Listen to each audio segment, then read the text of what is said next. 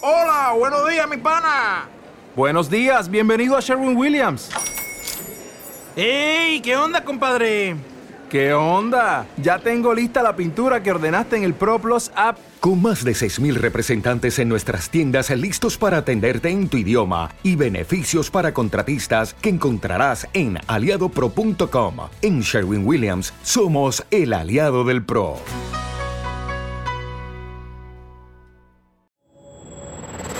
La magia regresa a Sci-Fi con el estreno de la quinta temporada de The Magicians. En la Facultad Secreta de Magia, los estudiantes deberán sobreponerse a la pérdida de un buen amigo, mientras los protagonistas están todavía aprendiendo a vivir sin uno de los suyos, una nueva amenaza se cierne sobre ellos. Y es que la magia no puede solucionar todos tus problemas. No sé si seré capaz de seguir viviendo sin él. Hemos recuperado la magia tras perder a Quentin. Al volver la magia pensaba que todo iría mejor. Pero hay efectos secundarios. Demasiada magia, maldita sea. ¿Qué puede pasar? Los hechizos aumentarán exponencialmente. Los encantamientos fallarán. El destino de nuestros mundos pende de un hilo. El martes 28 de enero a las 22 horas, no te pierdas el estreno en doble episodio de la temporada quinta de The Magicians en Sci-Fi. Además, los episodios estarán disponibles bajo demanda después de su emisión.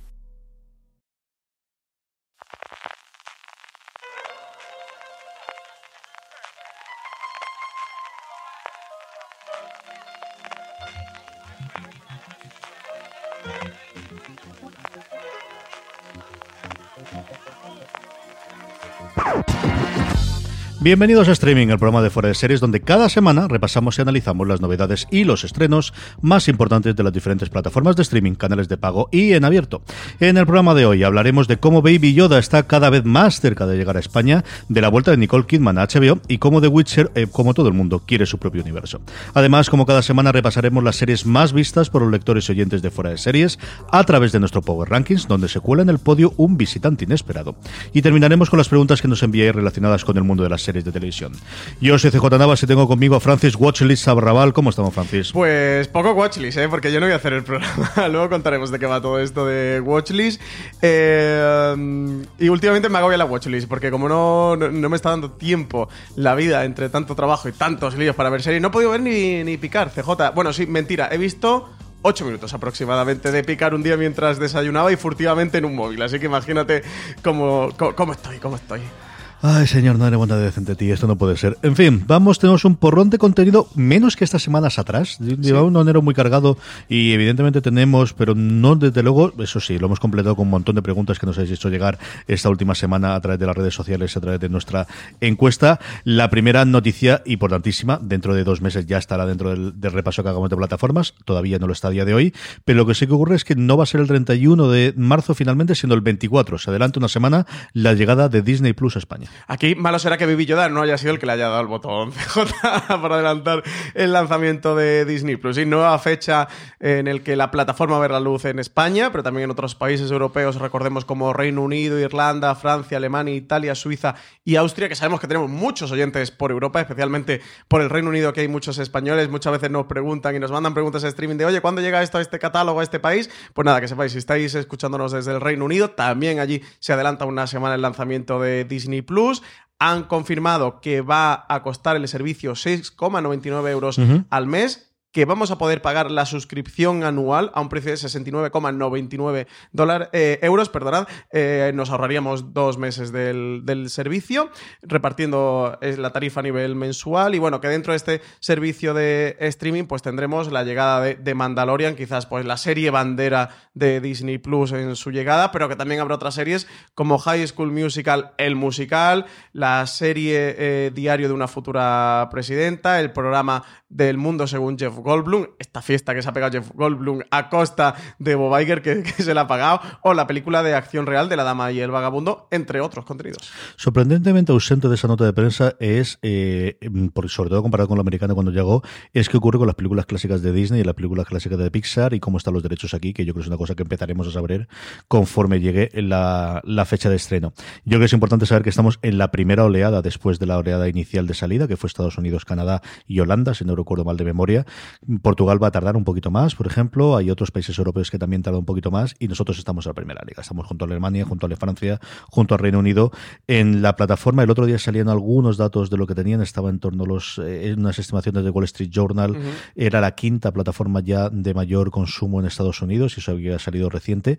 Lo más extraño es que Apple estaba la tercera. Es cierto que al final con el año evidentemente gratuito, pero Claro. es Apple contaban como en 33 millones aproximadamente. Pero lo que cuentan son suscriptores. Claro, no lo gente que cuentan al final era, era gente que tuviese el. No sé exactamente cómo hacían la cuesta. Simplemente vi una noticia que contaba en Daring Fireball eh, John Gruber y que enlazaba a ella, porque unas noticias son sobre todo el funcionamiento que tenía Apple últimamente. Y había ese estudio. que Tenía Mm. ganas de curiosidad por verlo, pero vamos, que estaba ya el quinto, que no es ninguna tontería para, para la evolución que tiene, estando solamente en tres países, que no estaba absolutamente nada más, ¿no? A ver, yo creo que todos tenemos muchas ganas de ver cómo llega. Tengo también la curiosidad eh, malsana de saber si llega también integrada dentro de Apple TV, como ocurre en Estados Unidos, si te puedes suscribir a él. Si llega integrada a través de Vodafone o de Movistar Plus, igual no han que dicho resto. nada, ¿eh? No. Sería extraño porque no han dicho nada.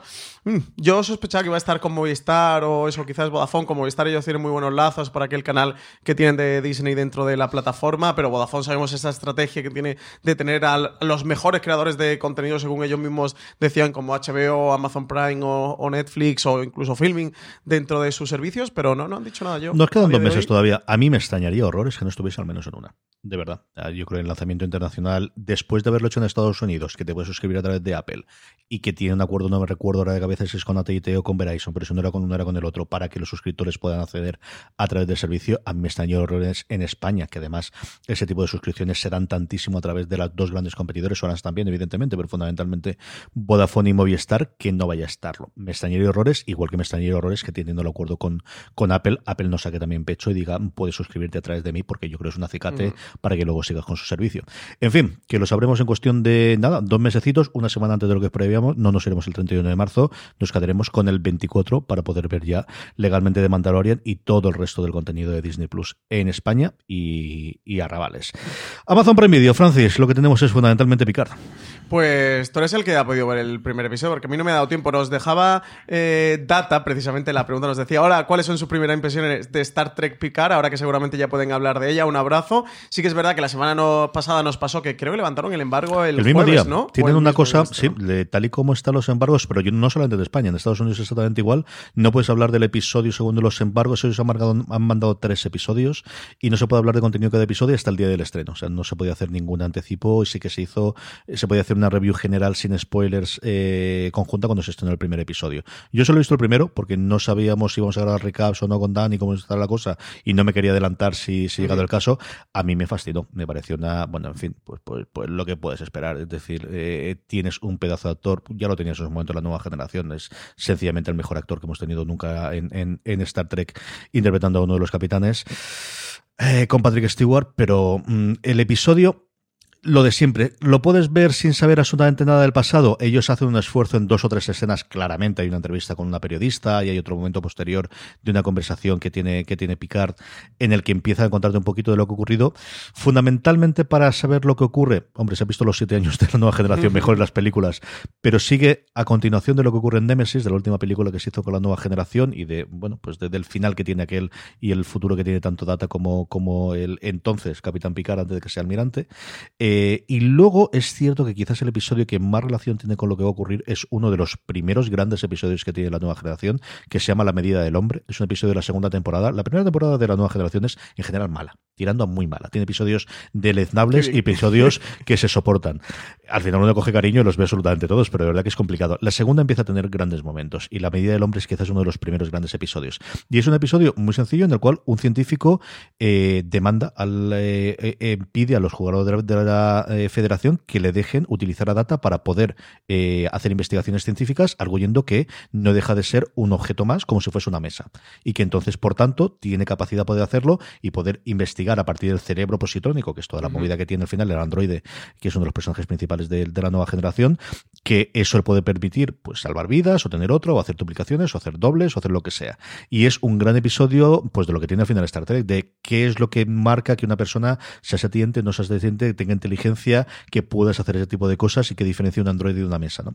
Es un episodio maravilloso, delicioso. Hay una edición especial en Blu-ray que no sé si en el Blu-ray español ha salido también, pero el americano seguro, extendida de 13, de 13 minutos adicionales, porque lo que ocurría en estos casos es tú tenías un montaje inicial, ocurre también en las comedias, Mike Sur tiene varios de The Good Place en su momento para Sun Recreation, se hace un primer montaje, ese normalmente se iba de tiempo para los anuncios que tenía que tener y se tenía que recortar a los 44 o 45 minutos que era el tradicional. En esta la media de un hombre, el original creo que son 57 minutos, iba como 13 o 14 y más allá de lo que originalmente esa y posteriormente se coló en el Blu-ray. Y cuenta muchas de las cosas de lo que ocurre ahí, va a tener relación con lo que ocurre en, en Picard a mí me ha fascinado desde la primera escena, que es una escena muy montada para sí, los. Muchísima acción, es muy espectacular. Y es, yo creo que combina las dos partes. La parte de la nueva generación de la gente clásica, de volver a ver a alguno de los personajes, en el sentido, creo que lleva muy bien el te crees que este es el Picard actual. Te crees que después de haber visto siete años como el capitán de la Enterprise, lo que has visto posteriormente en las películas, lo que ocurrió especialmente al final de Nemesis, que 20 años después Picard esté así. Un Picard con noventa y tantos años en la serie, igual tiene 79, pero aquí, pues eso, estamos en los 1400, 400, así que la gente vive con 90 años como si tuviese 70 años a día de hoy. Eh, que esté abatido, que sea un, un, outsider, un tío muy reverenciado de la federación, pero que al final es alguien que está en el lado contrario de la historia en dos hechos muy concretos que te cuenta a lo largo del episodio, que es lo que ocurrió en Rémulo, que eso es, no uh -huh. ocurre en la serie tradicional, sino es la primera película de JJ, a lo que ocurre antes de que cambien los dos universos, y por un lado tengamos el universo de las series y por otro lado el universo de las películas, y por otro lado una cosa que ocurre aquí que es lo de Marte, que también lo podéis ver en la serie, te lo cuenta. Y él está en el lado equivocado de la historia y está como el viejo cascarrabias que quería defender otra cosa y que sí, fue un héroe de la federación pero nadie le quiere hacer ni buen otro caso porque en ese caso va en contra de la corriente mayoritaria de, de, opinión en ese mundo de la federación, que yo creo que es la primera serie en la que empezamos a ver cómo es la vida normal en la federación, porque siempre hemos conocido la vida o en una base espacial mm. o en las naves, pero es la primera vez en la que vemos cómo es un apartamento en un San Francisco, o cómo se anda, o hay transportadores, hay, hay teletransporte dentro de la, de la, ciudad, pues parece que sí, pero son en determinados puntos, y porque él viaja en un momento dado desde su chateau en Francia a San Francisco y parece que es inmediato, así que algo tiene que haber de teletransporte de un sitio a otro, aunque luego vemos coches voladores, así que igual en esos movimientos no hay teletransporte de casa a casa, por así decirlo, sino de grandes lugares, como si fuese una especie de aeropuerto de teletransporte. Mm. Algo tiene que ocurrir, ¿no?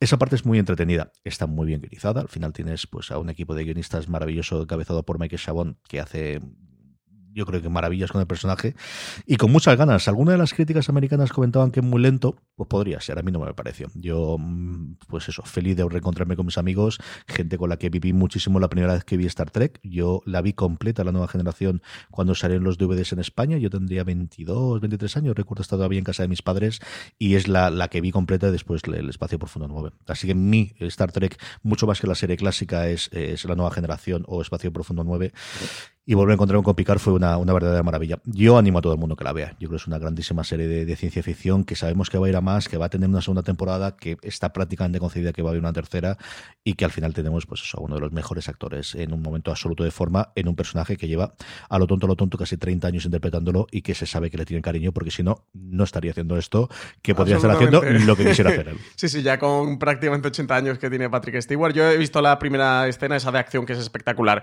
y luego la segunda, la de la escena de diálogo, voy a decir mucho más de ajedrez que ya pudimos ver en el tráiler, que es deliciosa la interpretación, y luego te da un pozo sobre el personaje y sobre el tiempo y el bagaje que lleva el personaje, que es fantástico. Le tengo muchas ganas, a ver si me da la vida, de verdad es que no me he podido sentar a ver la televisión en todos estos días, incluso el fin de semana hasta para ver Star Trek Picard. La siguiente, que se está convirtiendo ya en una, eh, en una continuidad a 3 Player eh, Premium, eh, a 3 Media, que está decidido a hacer eh, contenido propio para, para estrenar en su plataforma de suscripción, Francis. Y lo primero que tenemos es gente hablando esa miniserie, su primera temporada, eh, que le dio tantas alegrías, especialmente a nivel de premios, estrena su segunda temporada el 2 de febrero. ¿Hasta qué punto la apariencia nos define como personas? ¿Cómo diferentes somos al acabar una relación con respecto al principio? ¿Sirve el dinero para medir el estado social. Hay que comportarse como un adulto solo porque tu edad indica que lo eres, dónde está el límite de lo que debemos considerar infidelidad.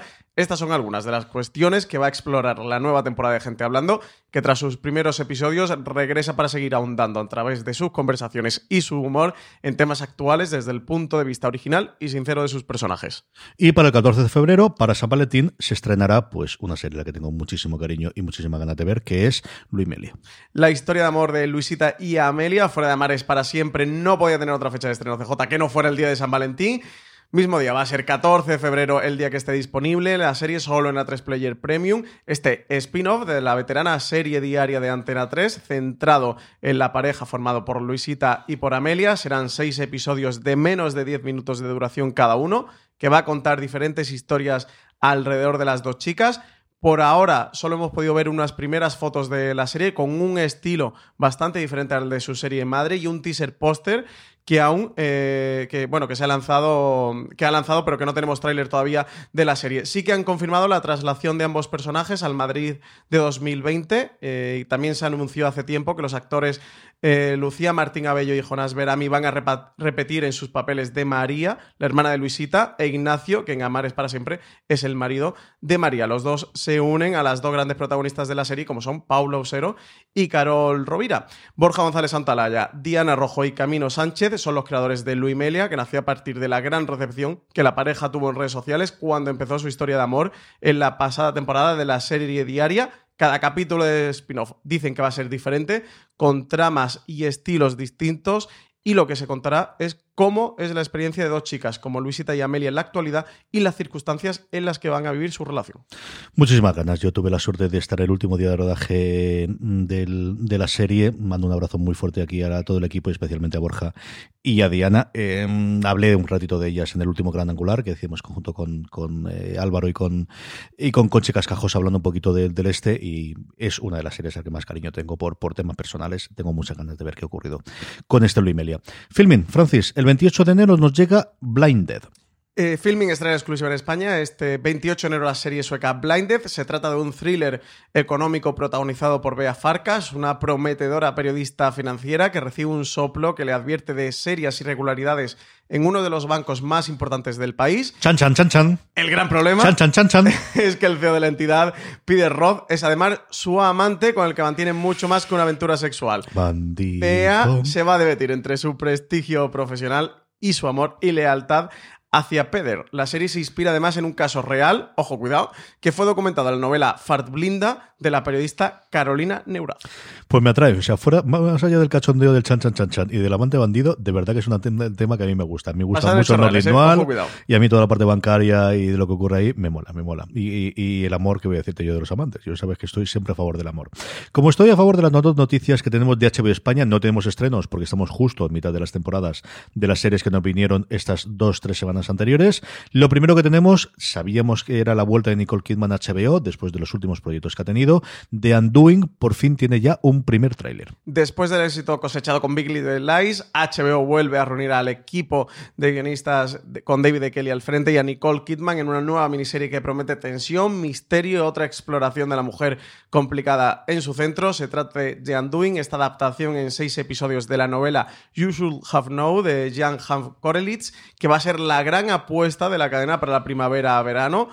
El estreno está previsto para mayo y junto a Kidman encontraremos a Hugh Grant, Edgar Ramírez y Donna Sutherland, entre otros auténticos repartazos para esta nueva serie en la que Kelly escribe los seis episodios que están dirigidos por Susan Bier, que ya se encargó en su momento de la miniserie El Infiltrado. Tenemos tráiler lanzado por HBO. CJ a mí me recuerda bastante, bastante en la dirección y en el tono a Hancomi. No sé si a ti también te ha parecido en este especie de thriller eh, psicológico. Nicole Kidman interpreta a Grace Sachs, una psicóloga de éxito de Nueva York que está casada y con un hijo, que está punto de publicar un libro y que su vida va a dar un vuelco el día que desaparece su marido. Ambos parece que llevan una existencia idílica y perfecta, pero la investigación policial va a obligar a Grace a pensar en su propia responsabilidad de lo ocurrido, a la vez que va a tener que asumir las revelaciones sobre que su esposo saldrán a la luz.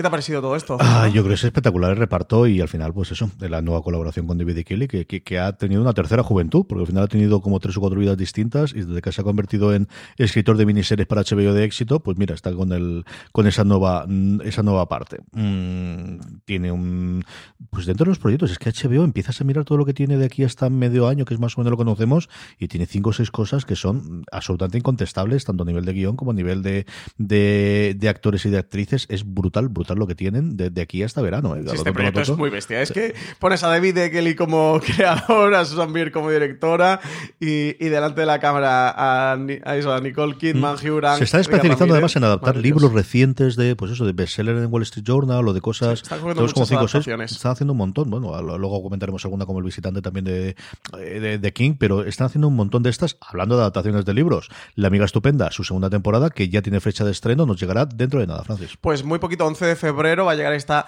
segunda temporada que se va a titular Un mal nombre. Esta nueva entrega va a retomar la narración justo donde terminó la primera temporada, con Lila y Elena atrapadas en sus propias rutinas. Una miniserie que también se convirtió en un pequeño fenómeno adaptando la saga de novelas de Elena Ferrante y que ya va a tener segunda temporada. Por cierto, de Janduin, si queréis ver el tráiler, lo tenéis en foradeseries.com. Vamos con el gigante rojo. Netflix tiene dos estrenos este 31 de enero para terminar el mes. La primera Madre mía, lo que me va a costar esto. Se nos despide ya con la segunda parte de su sexta temporada, Boyack Horseman. Pues de esta ya hay que contar, ¿no? Ya se nos despide Boyack, CJ, ya para tristeza y pena sobre todo tuya, que eres mega fan de la serie. Ya 31 de enero acaba la serie. Mía de Valentía Morillo, fundamentalmente dentro de la redacción de Fuera de Series, una de las grandes series de Netflix, una de las series que mejor supo entender el, el nuevo funcionamiento de las plataformas, haciendo una primera temporada memorable y a partir de ahí todas las demás.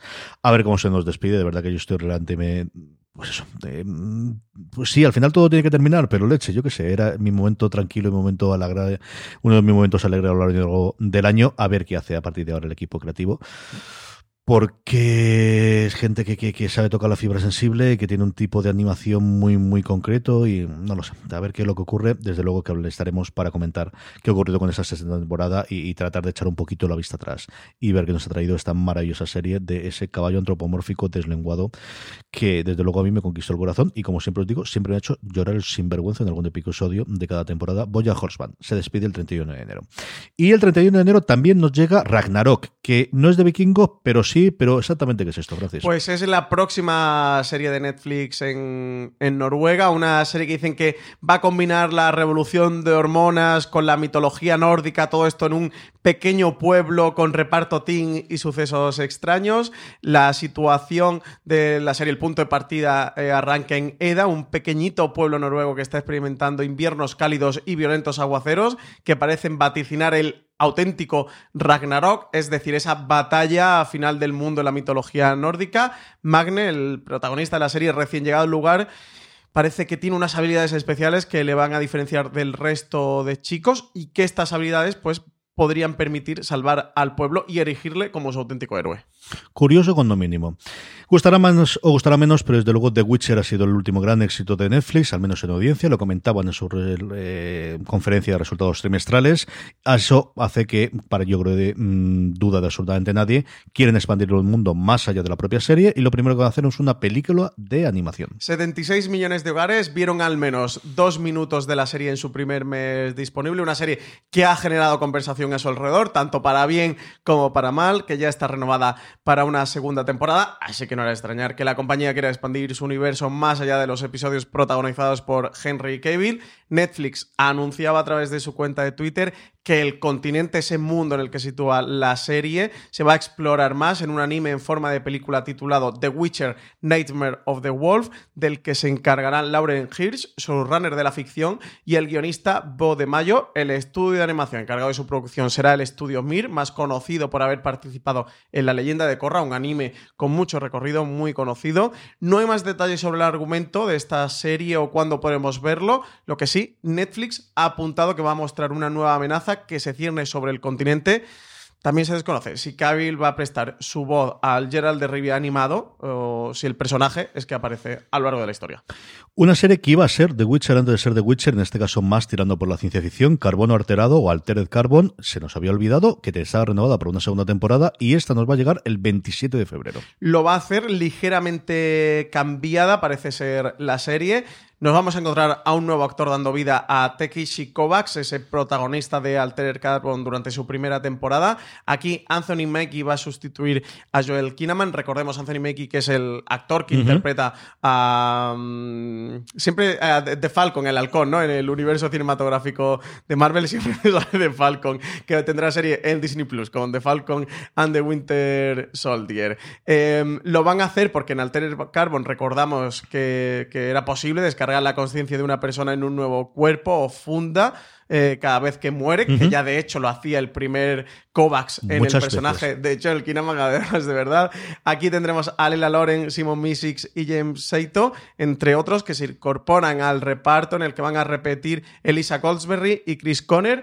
Hay muy poca información sobre esta nueva temporada. Sí que parece que va a contar una nueva historia, una vez que el caso de Kovacs debía resolverse a lo largo de la primera temporada y que ya quedó atrás, pero que su pasado va a continuar persiguiéndole por, y que la idea de los responsables de Altered Carbon es seguir pues, la plantilla de los libros de Richard K. Morgan en los que se basa y que se sitúan cada uno en lugares diferentes con tramas diferentes. La ETA Calogridis, que es la showrunner de la serie, apuntó hace tiempo que la idea eso, pues era imitar lo que hacen los libros, que es de ir de planeta en planeta y no quedarse en la misma ciudad. Así que la intención es no volver a Bay City para la segunda temporada, sino explorar uno nuevo. Así que nada, aquí estaremos con Altered Carbon de nuevo. Tengo mucha curiosidad por ver si van a hacer promoción de esta Netflix, si lo va a hacer a priori, si lo va a hacer a posteriori, si la serie funciona bien, si recupera. Yo creo que es una serie que se vio, que al final no tuvo tan buenas críticas como se esperaba originalmente. A mí me entretuvo lo que vi. Eso lo confieso. Yo recuerdo haber leído la novela cuando salió, que es una novela que me gustó bastante en su momento. Creo que también se quedó un poquito antiguo en algunas de las cosas que contaban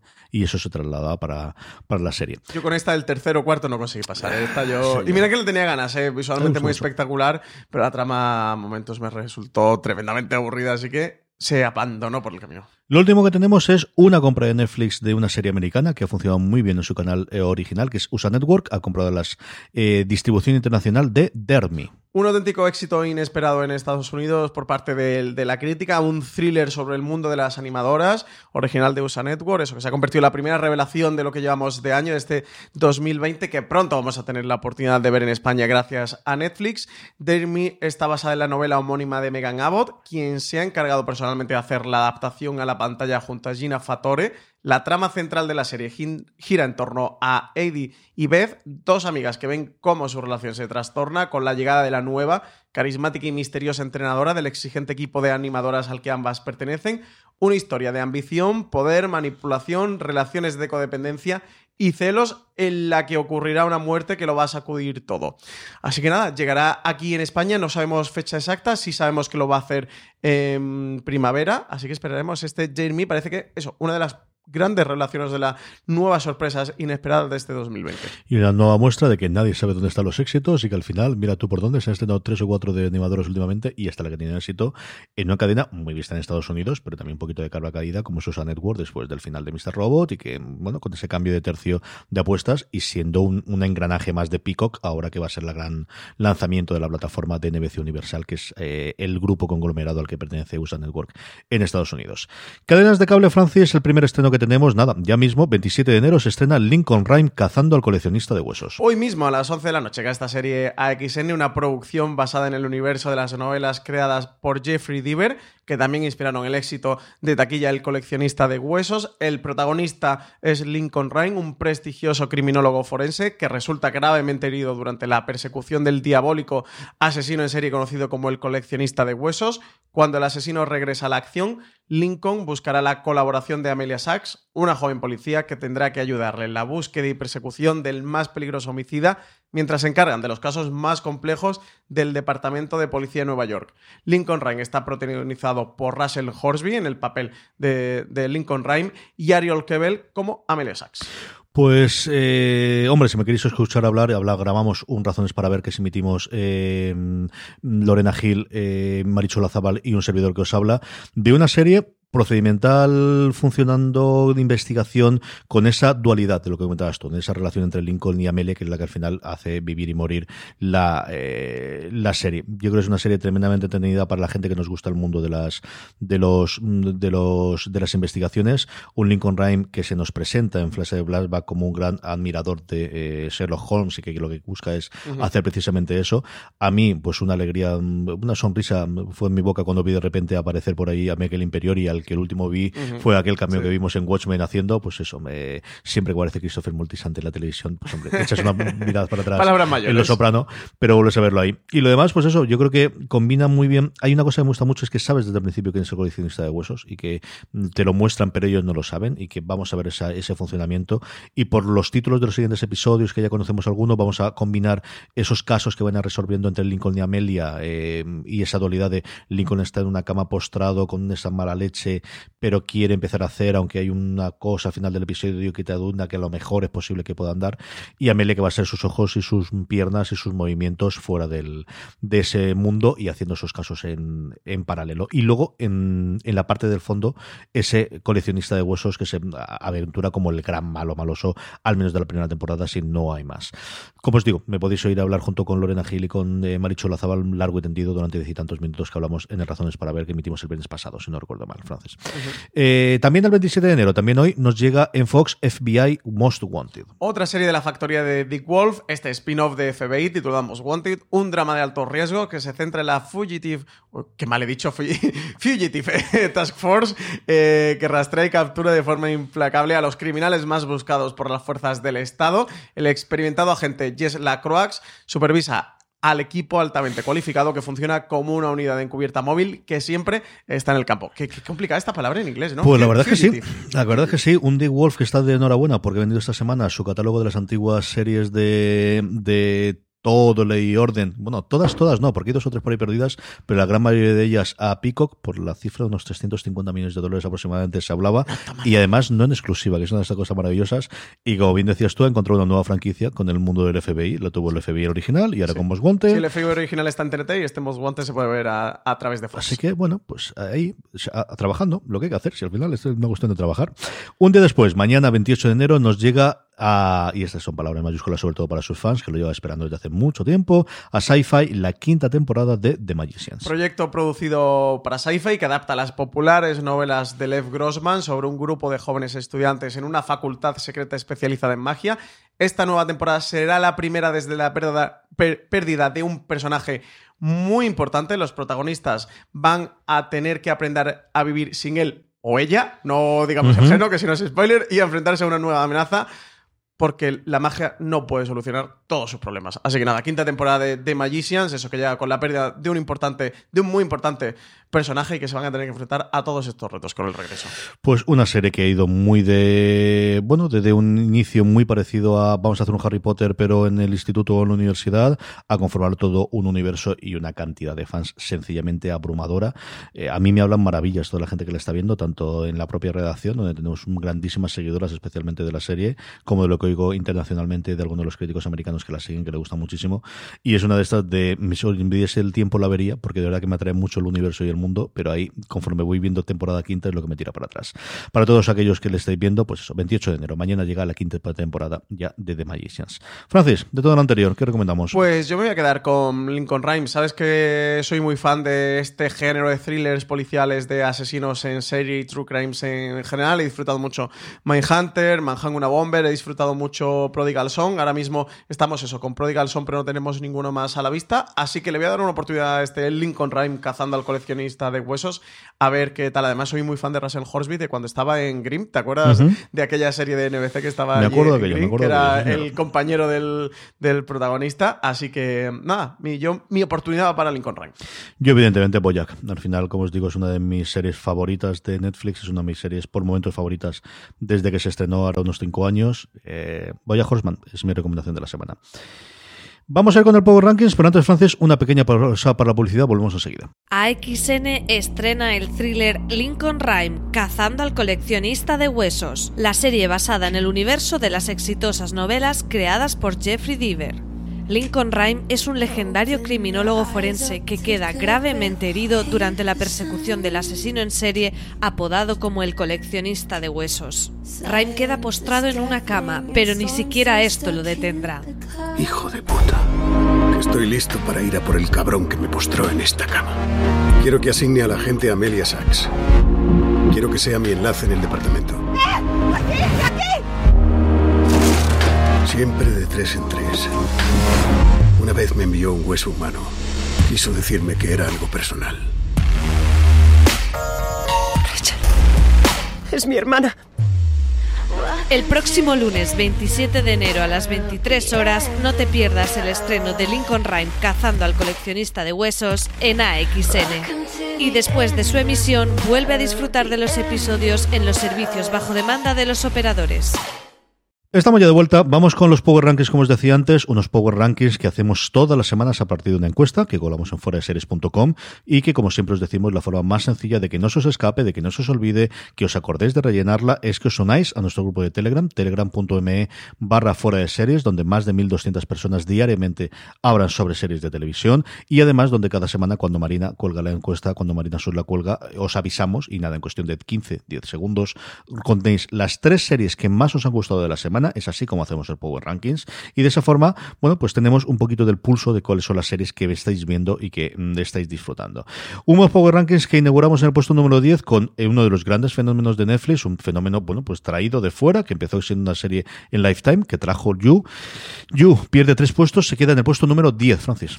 Y novena posición para el vecino, que pierde siete. Esta serie de superhéroe gañán, castizo a la española, eh, que está disponible en Netflix. Yo la estoy viendo, nada, me queda un par de episodios para Y de éxito de Netflix en éxito de Netflix, Sex Education, la segunda temporada recién estrenada, entra directamente al puesto número 8, la serie de Netflix. Y séptima posición para Servant, la serie de Apple TV Plus, que pierde dos posiciones en nuestro Power Ranking, pero de las series de Apple TV Plus que más ha aparecido por aquí, ¿eh?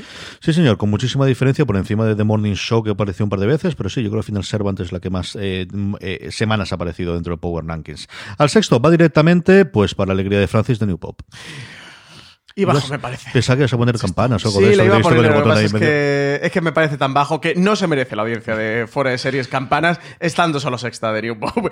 Quinta posición para Giri Haji, esta serie de Netflix que entra por primera vez en nuestro Power Ranking. La comentamos hace unas semanas de un thriller criminal eh, con reparto coreano que se desenvolvía en, en Londres. Pues nada, quinta posición. Habrá que darle una oportunidad a esta que no hemos visto nada ni tú ni yo. Es lo que tiene al final Netflix, que sabe colocarte perfectamente estas series. Cuarto lugar, hablaba hace un segundo yo de ella cuando eh, eh, comentábamos la situación de USA Network, Mr. Robot, una maravillosa última temporada que está disponible ya completa en Movistar Plus. Y tercera posición para la reinvención de Drácula de Moffat y Gatis, que se mantiene, que mantiene la posición con respecto a nuestra semana pasada. Se, se está manteniendo ahí muy bien Drácula. En Sí, el además ¿eh? me extraña, siendo solo tres episodios, que la gente la siga haciendo. Es decir, tiene son de hora y gente. media, o sea que hay que, esta hay que Sí, sí, descalificársela. sí, Yo sí, todavía no he sí. conseguido pasar al segundo.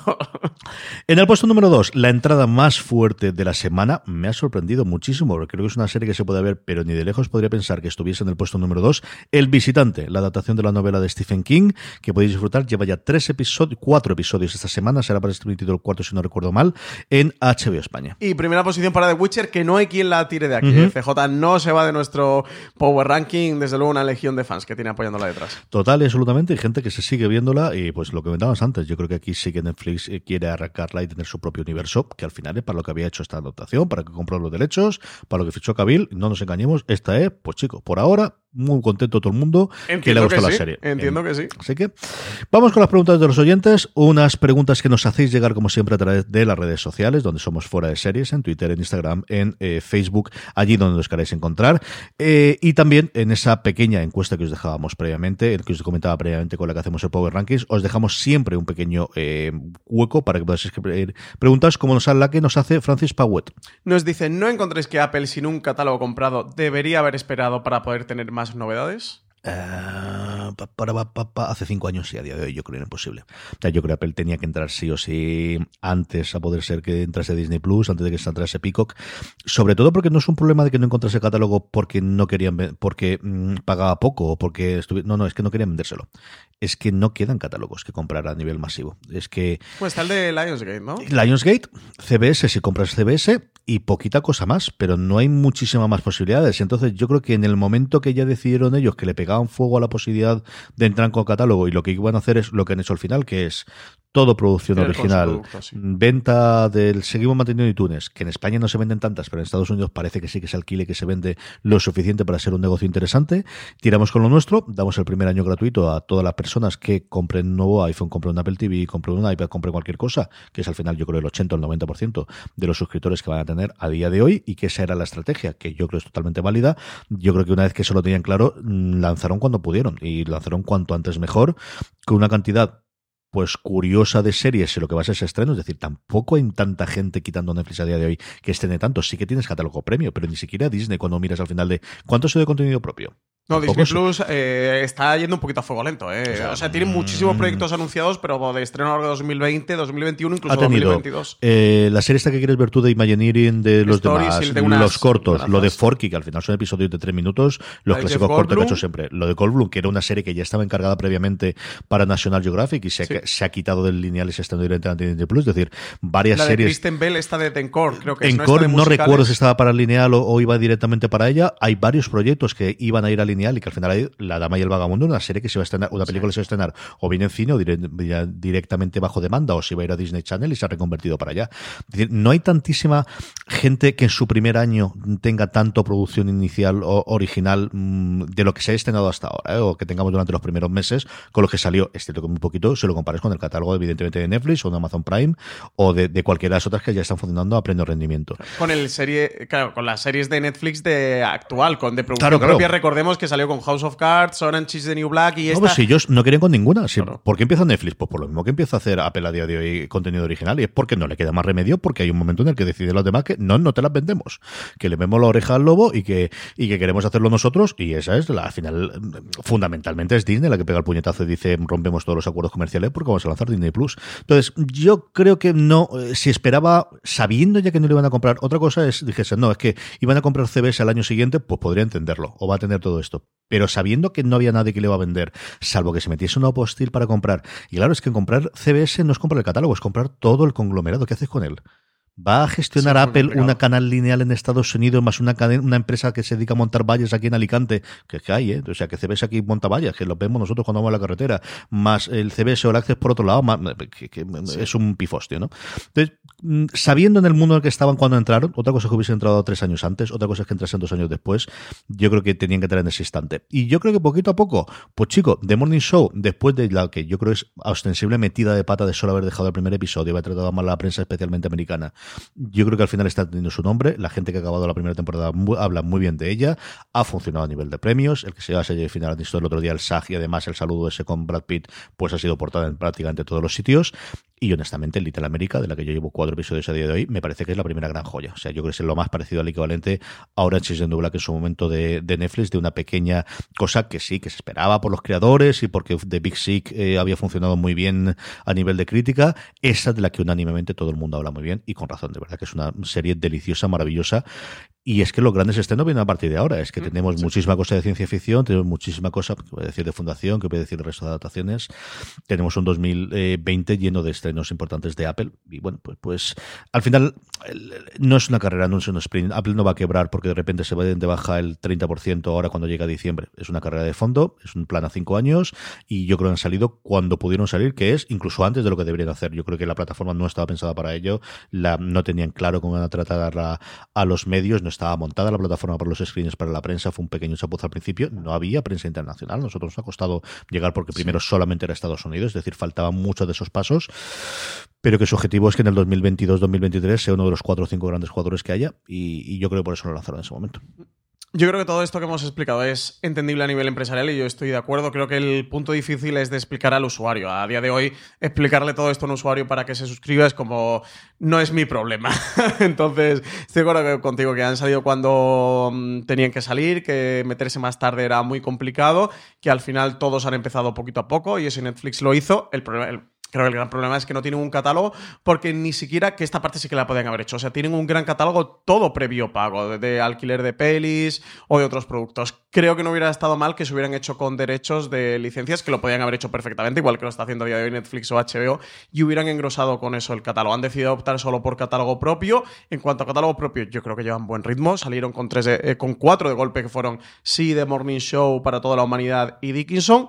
A día de hoy luego estrenaron Servant, Truth Be Told y Little America. En total ya tienen siete series. Sí, son cuatro series. Luego tenemos las cosas de, de críos, que cuatro o cinco más, y las películas que tenemos, la del elefante, el, del documental que hace eh, el, la... tenemos Aya, creo que recordar que se llama, la otra película también de Sanders, de la... Sí, que, poquito a poco vamos a tener. Y luego la gran apuesta que tenía de ellos, no nos olvidemos que era de Bunker, que tuvo todos los problemas de estreno, que de hecho la cargaron, y era una serie, una película que ellos habían comprado para, para llevarla para los Oscars. De hecho, tenían ya palabrado los estrenos típicos que hay que hacer en Nueva York y Los Ángeles para calificarla. Tenían dos actores de reconocido prestigio que yo creo que iban a hacer un cierto push para intentar al menos una de las nominaciones, pero al final tuvieron el, problema de que uno de los productores fue acusado de, de acoso sexual y decidieron tirarlo para atrás y parece que ahora se va a estrenar ahora en pues eso, ahora cuando nadie está mirando, en torno a enero o febrero, parece que es cuando se va a estrenar la que era su gran apuesta desde luego a los Oscars. Sí, y para primavera tendremos el desembarco de Amazing Stories mm. y alguna más. Yo creo eso, que es difícil de explicar a un suscriptor de cara a que se suscriba más por eso la regalaron. tiene el año gratis. es que está claro, exactamente. Yo lo tengo, me lo han regalado y oye, pues no molesta, lo tienes ahí en tu servicio. He mm. disfrutado mucho Morning Show, estoy disfrutando bastante Little America. Con Truth Be Told, pues oye, mucho. La estoy disfrutando mucho. Hay mucho, hay mucho girito y me lo paso Di lo que quieras, pero te has cargado todos los episodios. Que estaría pagando por el servicio de Apple, pues seguramente no hubiera pillado el primer mes para probarlo y chimpum teniendo el año gratis, pues mira, pues está ahí no molesta que yo creo que la baza que yo han jugado de un año, vamos haciendo el desarrollo, la gente se va acostumbrando, va entrando, vamos haciendo el desembarco poquito a poco y a, 12, 24 meses vista, pues ya evaluaremos. Y yo creo que va por aquí un poquito la estrategia de Apple. Y a ver la plataforma, es decir, el hecho de que tú te puedas suscribir a otros contenidos a través de Apple TV, no Apple TV Plus, como os comentaba antes, aquí en España solamente es Starz. Yo entiendo que Disney ocurrirá porque en Estados Unidos te puedes suscribir. Yo mm, daría, no diría cualquier cosa, pero sí que pagaría más de lo que me cuesta de la suscripción de HBO para poder hacerlo a través de, de, Apple, porque permitiría todas las cosas que te permite tener Apple, que es bueno, los distintos dispositivos, los perfiles, las descargas, todo lo que estamos siempre, la reproducción, el guardar las series y todo demás, todas las que tienes dentro de su propia plataforma, es la apuesta que tienen. ¿no? Él crea una plataforma con contenido propio y con contenido de terceros, no tanto su catálogo, sino ¿qué quieres? HBO, pues te suscribes a HBO a través de nosotros. Ese es el funcionamiento que tiene. Mariana Ira, Francis nos dice, antes que nada, enhorabuena por el trabajo que realizas todo el equipo, no me pierdo ni una sección. Ahí va mi pregunta. Aparte de las aplicaciones de las plataformas, ¿qué otras aplicaciones recomendáis a los seriéfilos? Pues yo uso básicamente o principalmente dos. Una es TV Time, que lo hemos hablado mucho en este programa, que es este tracker de series que sirve, bueno, te añades las series que, te gustan o que quieras ver y te va diciendo, tienes por un lado una parte de calendario de series que te van diciendo cuándo se emiten y luego tienes un apartado donde tú has añadido todas tus series, van marcando los episodios que has visto, por lo cual siempre sabes por qué episodio vas, si la llevas al día te dice cuándo se emite el próximo episodio. Yo creo que es una guía muy fácil para seriefilos y más que fiarte en la plataforma de Netflix, HBO o la que sea o Amazon que te diga por dónde vas, yo, de hecho, nunca me fío de la aplicación, siempre me meto en mi TV Time y muchas veces que me siento a ver la tele de a ver qué me apetece ver, entro en la aplicación, voy a ver qué tengo pendiente y, voy viendo por ahí. Y la otra es Just Watch, que es esta aplicación que lo que hace es centralizar todos los servicios con todos sus catálogos y ahí te puedes meter y saber dónde está cada serie o cada película. Yo lo utilizo para, para series, pero también para cine. Porque series normalmente sí que por streaming y, por mi profesión sé dónde está cada una, pero a lo mejor películas que entran y salen del catálogo no lo sabes y Just Watch lo suelo utilizar mucho. Para esas series de catálogo muchas veces que dices, oye, tengo ganas de ponerme con Perdidos o Parks and Recreation o The Office y no sé si está en una plataforma o no. Te metes en Just Watch, la buscas y ahí encuentras. Si no te aparece es que no está en, no está en ningún servicio. Y te diría que quitando aplicaciones de plataformas, esas son las dos principales que uso. Hay una tercera línea que dice Francis, que es IMDB, que para alguna de las cosas puede servir, Sí, y para también. las fundaciones, lo que sea. Y luego yo, pues un poquito de troleo. Yo creo que lo mejor acompañamiento que hay para el seriéfilo es un reproductor de podcast y eh, YouTube, porque al final tienes muchísimo contenido, tanto de las propias plataformas barras canales, barra en cadenas que van a poner contenido eh, adicional, como gente que lo ha podido grabar o que ha podido sacar y que tengamos contenido, pues eso, disponible y subido a YouTube como al final comentarios ¿no? y análisis, especialmente en inglés, eso es cierto. Evidentemente tenéis todo el canal de, de Fuera de Series en podcast, también lo tenéis en YouTube, donde estamos poquito a poco subiendo cosas, pero que al final son lugares de recursos a nivel de entrevistas, sobre todo a nivel de quiero tener un poquito más, ¿no? Y quiero tener un recap de alguna una serie que me gusta especialmente, pues lo vais a encontrarlo, especialmente en inglés, es cierto, pero que lo vais a encontrarlo, o quiero entrevistas con los creadores, llevada muy cercado, pegado los semi en la parte de las series, igual que ocurre ahora con los Oscars. Pues casi todos los nominados van a tener entrevista en Hollywood Reporter, o van a entrevista en Variety, vas a tener cosas eh, de interioridad. Eh, HBO, por ejemplo, al menos en Estados Unidos, es muy dada a tener un comentario posterior de cada uno de los episodios, que aquí a lo mejor suben en su canal español, pero tienes siempre tres, cuatro minutitos de cómo ha ido el episodio, de cómo ha funcionado, por no hablar ya de cuando vamos al podcast, pues eso que comentamos en su momento, especialmente a través de Chernobyl, ¿no? A partir de Chernobyl yo creo que ha cambiado mucho el que prácticamente todos los grandes estrenos tienen un podcast de, de acompañamiento en inglés y yo creo que se va a ser el camino también aquí en España. Yo creo que, desde luego esos dos, ¿no? De cuando las series que sois aficionados, yo creo que es un momento para los seriéfilos de tener esa cantidad de contenido extra adicional, comparativo, eh, adici- como queréis verlo, ¿no? Que, que podéis tenerlo tanto en YouTube como en reproductor de podcast a día de hoy. Y eso sí, el que os apetezca. Sí, y, cada uno- M- y MDB que tú comentas antes también está muy bien para saber cuántos episodios tiene una serie, fichas técnicas, suelen tener muchas noticias. IMDb también está genial. Más preguntas, Francis. Pues Jordi Sanabre nos dice: Hola guapetes, en primer lugar, felicitaros por vuestro gran trabajo. También a María, que sabe pegar un curro increíble. Damos fe, la pobre. Eh, quería preguntar por qué hay series como Verónica Mars, Medium o Expediente X que es imposible verlas en ninguna plataforma. Siendo series tan míticas, ¿cómo es posible que no estén en ningún sitio? Hay interés en tenerlas. No sé demasiado cómo va todo eso de los derechos, pero hasta donde yo sé hace unos años en España ese mercado era caótico. A ver si podéis iluminarme, aunque solo sea un poco. Muchas gracias. Vamos a ver, ahí en gran mayoría, la gran mayoría de esos casos lo que ocurre es que la productora Los derechos de las series, al menos en Estados Unidos, normalmente son de la productora. El funcionamiento de las cadenas en abierto y también de las cadenas de cable, que dejando aparte un HBO un Showtime, por ejemplo, es ellos suelen hacer una serie a coste, o mejor dicho, perdiendo dinero. La emisión inicial de la cadena en abierto solía pagar de el 80 o el 90% de lo que costaba la serie, y ellos asumían esa eh, cantidad superior porque se quedaban los derechos. Lo que realmente ellos hacían era vender la serie a, una, a la NBC de turno, o a la HBO de turno, o a la CW de turno, ¿no? En el caso de, bueno, Verónica Mars ni siquiera CW, la OPN uh -huh. en su momento. Ellos lo que hacían era alquilársela. Es un rollo mucho más de alquiler de videojuegos si queréis hacerlo. Yo te alquilo para que puedas emitirla X veces, pero los derechos son míos. ¿Qué ocurre? Pues cuando esas productoras a día de hoy están dentro de un conglomerado es relativamente más sencillo que eso incorpore. Es decir, que NBC toque la puerta, NBC Peacock toque la puerta de NBC Productora, o que CBS eh, o CBS Olaces toque la puerta de CBS Studios, o ABC toque la puerta de ABC Studios y digo, oye, quiero esto para el catálogo, llegamos a un acuerdo monetario, que es un poco ridículo visto desde fuera de, ¿pero qué le va a pagar la misma empresa a la otra empresa? Sí, porque al final, sobre todo en estas opciones, la productora los productores ejecutivos, que eran los creadores de la serie, y luego posteriormente, a partir de la tercera cuarta temporada, los actores que empezaban a tener esa cantidad, ganan pasta en función de por cuánto se está vendiendo eso. Por eso ahora Friends ha costado por 300 millones. Mm. Pero, pues, ¿qué, ¿qué, se está pagando? A sí mismo, sí, está pagando una división a otra, porque a partir de esa cantidad de dinero se decide cuánto tiene que cobrar Jennifer Aniston sí. por esa venta posterior que se ha habido. ¿no? Una cosa de pues, la subida del salario mínimo profesional no solamente es el sueldo, sino afecta a un porrón de cosas más. Mm. Pues aquí la venta es exactamente la misma. Todo esto para contaros que cuando eh, la productora es una de esas es relativamente sencillo. Cuando no lo es, el problema es a quién tocas tú y cómo lo vendes.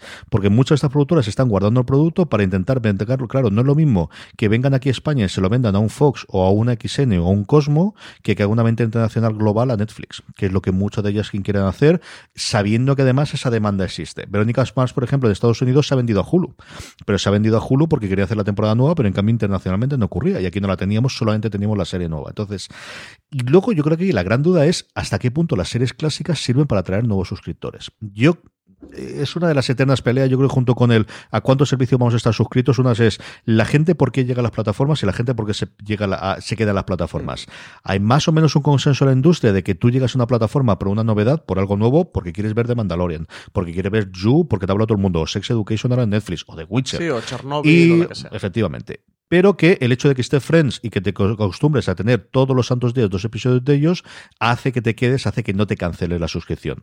En este caso, ¿cuánta gente estaría dispuesta a suscribirse a una eh, plataforma por tener todo expediente X? Pues esa es la gran suma que tienes que hacer. No tiene pinta de ser una serie barata, son muchísimas temporadas las que tenemos a un medium y cuánto te va a facilitar que alguien no se largue porque va a tener esa, esa eh, forma habitual sabiendo si no está dentro del mismo conglomerado. Entonces, en todos estos casos lo que ocurre es precisamente eso. Es una pena. En muchos de estos casos sí lo hemos tenido en DVD o en Blu-ray, que lo hemos olvidado, que sigue existiendo en el formato físico. Es cierto que no como hace 10 años ni de lejos. Pero ese es el gran, el gran problema, es que al final alguien tiene que estar dispuesto a comprarlo, alguien tiene que estar dispuesto a venderlo. Netflix ya ha pisado el, el freno porque ve que al final ¿Para qué me sirve a mí? Bueno, ¿para qué me sirve? Prefiero montar una serie nueva que me va a quedar los derechos todo el futuro. De hecho, ahora cuando Netflix compra, compra la serie mucho más cara porque compra todos esos derechos. Parte del acuerdo de, de Murphy en su momento no era solo por lo que van a pagar Murphy, sino porque ellos compraban todos los derechos de las series de New Murphy y si se vendía posteriormente American Horror Story, Murphy no va a cobrar nada. Lo va a comprar Netflix porque le han pagado por anticipado todos esos cobros, que es como se hacían las series en los años 50. Hasta que llegó I Love Lucy, ese era el funcionamiento original que había. Eh, dicho eso, nada de eso no le conforta cuando quiere buscar su serie favorita y no la encuentra en ninguna plataforma y es un fastidio. Pues Yo creo que es pues, algo que nosotros pensamos más de manera melancólica de lo que realmente luego nos sentamos a ver de, joder, cómo me gustaría que estuviera perdidos en una plataforma, pero ¿cuándo realmente luego te vas a volver a poner perdidos? ¿O cuántos nuevos espectadores tiene perdidos más allá de los melancólicos que le apetezca volver a ver? Creo que realmente ese es el key de, la cuestión de, todo este asunto. Y yo creo que al final no es tanto, tanto, tanto, no hay tanto espectador. Ahora hemos tenido fuga en Amazon precisamente de Parks and Recreation y de un porrón de The Office, de comedias de estas tradicionales que habían entrado, muchos eh, y tal que estaban en el catálogo, que entraron hace año y medio, dos años, de los cuales todos han salido de la plataforma. Y eso yo creo que es algo que demandamos más de una manera melancólica de lo que luego realmente incluso nosotros mismos nos ponemos, nos ponemos a ver. Y desde luego esto las plataformas, estas empresas tienen sus números y saben lo que están pagando por los visionados que, tienen o por la de gente que está demandando este tipo de series y que luego por las cuentas no deben de salir tanto. Y esas tres que decía Jordi, Expediente, que es la que más me sorprende que no tenga en ningún lado. Pero igual que me sorprende Fringe, que no vuelva a ser, porque yo creo que es una serie que podría funcionar bien y rescatarse y que en su momento quizás envió menos de lo que, de lo que cabía pensar aquí en España. En fin, seguiremos contando. Yo creo que al final todas estarán en algún momento disponibles. El asunto es en dónde y si se quedarán allí. Enrique Llanes nos dice que primero felicidades por el programa. Cada semana os vais superando. Muchas gracias, Enrique. Desde que se anunció, estoy contando los días hasta que Disney Plus llegue a España, pero según se va desvelando más información, ¿no os parece que la programación es demasiado tipo Disney Channel y que no hay serie que valga la pena más allá de The Mandalorian? Parece que hay muchos proyectos a futuro, pero no se van estrenando. Quería saber vuestra opinión, aunque por 7 euros que cuesta, desde luego que lo que peligra este año es Netflix. Saludos y gracias por vuestra opinión. Pues lo hemos comentado antes con lo de la salida de Disney Plus, lo comentábamos un poquito también con lo de lo de Apple, ¿no? Yo creo que aquí el gran estandarte, por supuesto, de Mandalorian, más allá de la gente que la ha visto de manera ilegal o alegal o de cualquier tipo de, manera, yo creo que sí que es una serie que va a hacer que mucha gente se suscriba, pero que no hay mucho más allá del catálogo. Lo que pasa es que el catálogo pasa justo al contrario de lo que, de lo que ocurre con Apple. Apple, mientras que viene sin catálogo, el catálogo de Disney Plus es infinito. Aquí luego van a tener problemas de derechos con España, ¿eh? que veremos cuando realmente llegue. Tú antes lo apuntabas, a ver con lo que nos encontramos de qué hay o qué no hay. Pero creo que la gran baza que juega Disney, sobre todo, es el sector de las familias, que es a donde va esta plataforma y donde tienes todo ese catálogo de, Disney clásico. Y más allá que tengas pues las pelis de Star Wars, de todo el universo de Star Wars, las pelis de todo el universo Marvel.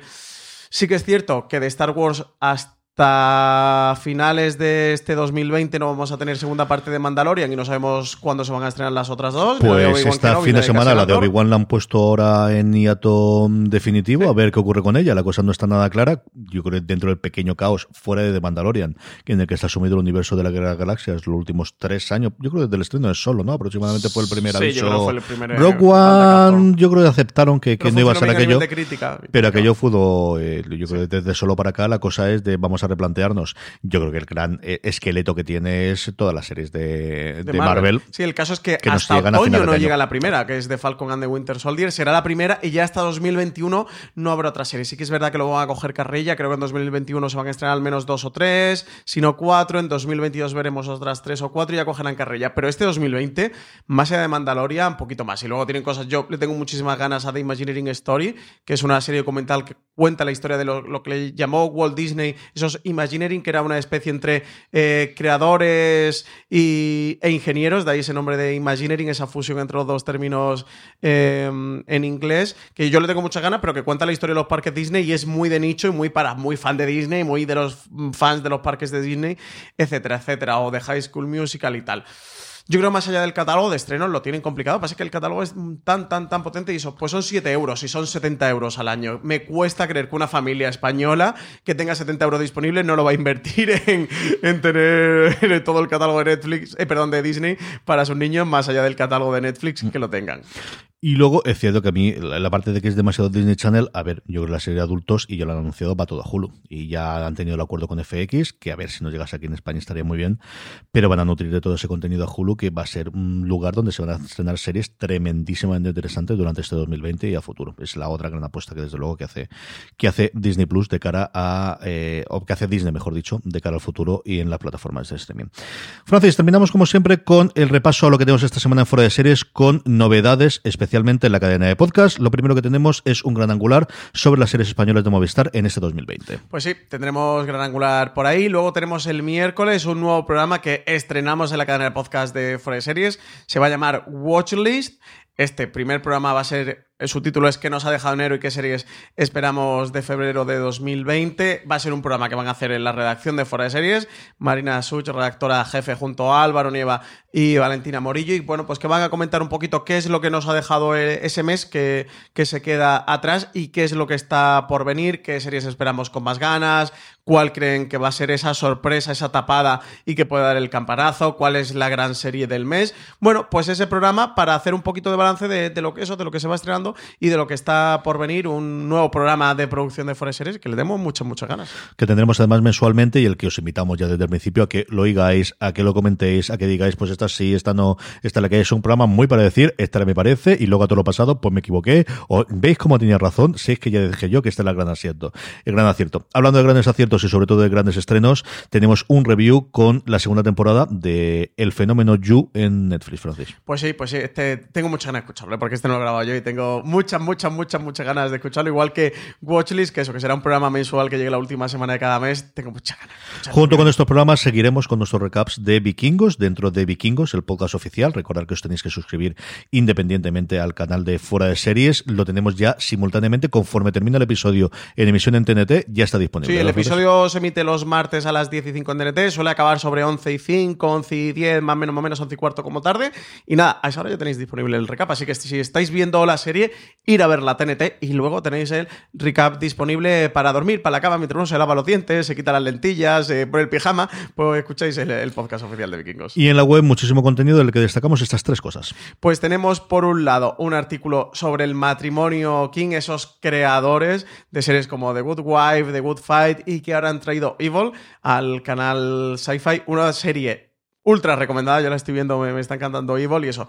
Creación de, de, Michelle y de Robert King, una auténtica pareja imprescindible de las series de televisión. También tenemos una entrevista de Álvaro Niva, una de las protagonistas de Cuéntame, a Carmen Clement, que cuenta cómo fue su inicio. Ella entró desde muy pequeñita en la serie, cuenta lo difícil que le resultó convertirse en una más de la familia Alcántara y también recomendar columna de Valentina Morillo de hace unos días. Batwoman le lleva años de ventaja en representación al cine superhéroes. Cuenta cómo eh, las series del ahorroverso ponen en su centro lo que otras franquicias prefieren esconder a los márgenes. Una columna, de nuevo, imprescindible de Valentina Murillo. Sí, señor, totalmente de Valentina. Eh, maravillosa, como todo lo que escribe Valentina Murillo.